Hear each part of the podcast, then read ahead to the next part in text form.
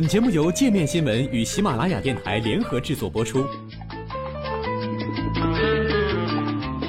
界面新闻五百位 CEO 推荐的原创商业头条，天下商业盛宴尽在界面新闻。更多商业资讯，请关注界面新闻 APP。善待难民吧，他们分分钟成为商业领袖。叙利亚难民危机愈演愈烈，从四年多以前叙利亚内战爆发到现在。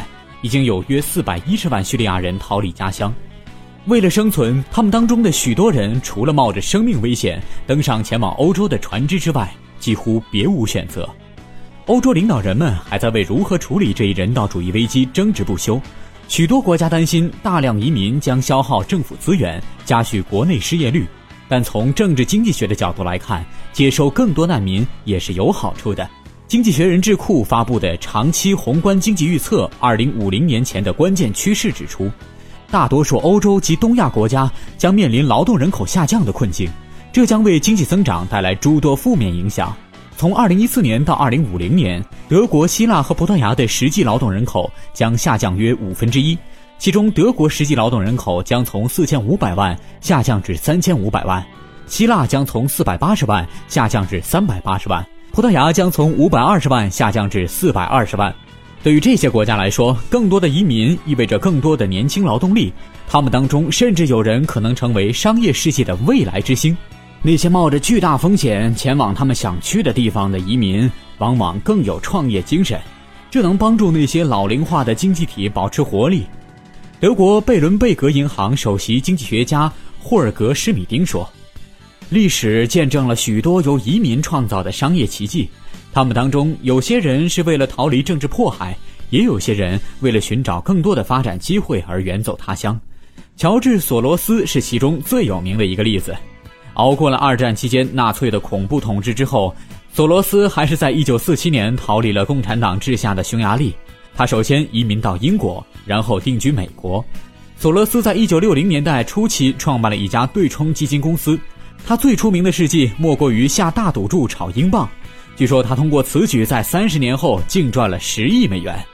总部位于悉尼的跨国商场管理集团西田集团联合创始人弗兰克·卢伊是另外一个赫赫有名的难民。卢伊在斯洛伐克出生，在二战后离开欧洲，于1952年来到澳大利亚。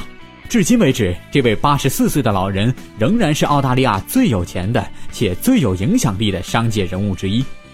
英国出版商乔治·威登菲尔德也是一个白手起家建立商业帝国的难民。在一九三八年，威登菲尔德逃离纳粹控制的奥地利，前往英国，并在那里建立了以出版小说和资料参考书闻名的威登菲尔德·尼克尔森出版社。威登菲尔德也是英国议会成员。他近日创立了一个基金，资助从叙利亚和伊拉克逃离的近两千个基督徒家庭。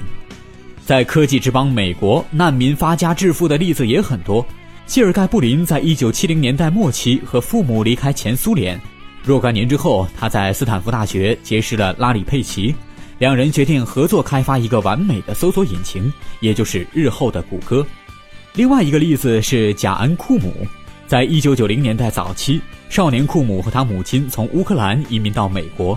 在最初的几年，母子俩靠政府发放的粮票艰难度日。而在2009年，这名大学辍学生通过 WhatsApp 改变了即时通信行业。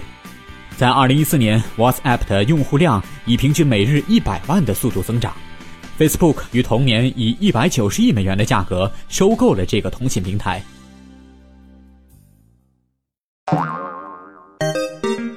还想了解更多世界各地的商业趣闻？请关注“界面天下”频道微信公众号“最天下 The Very World”。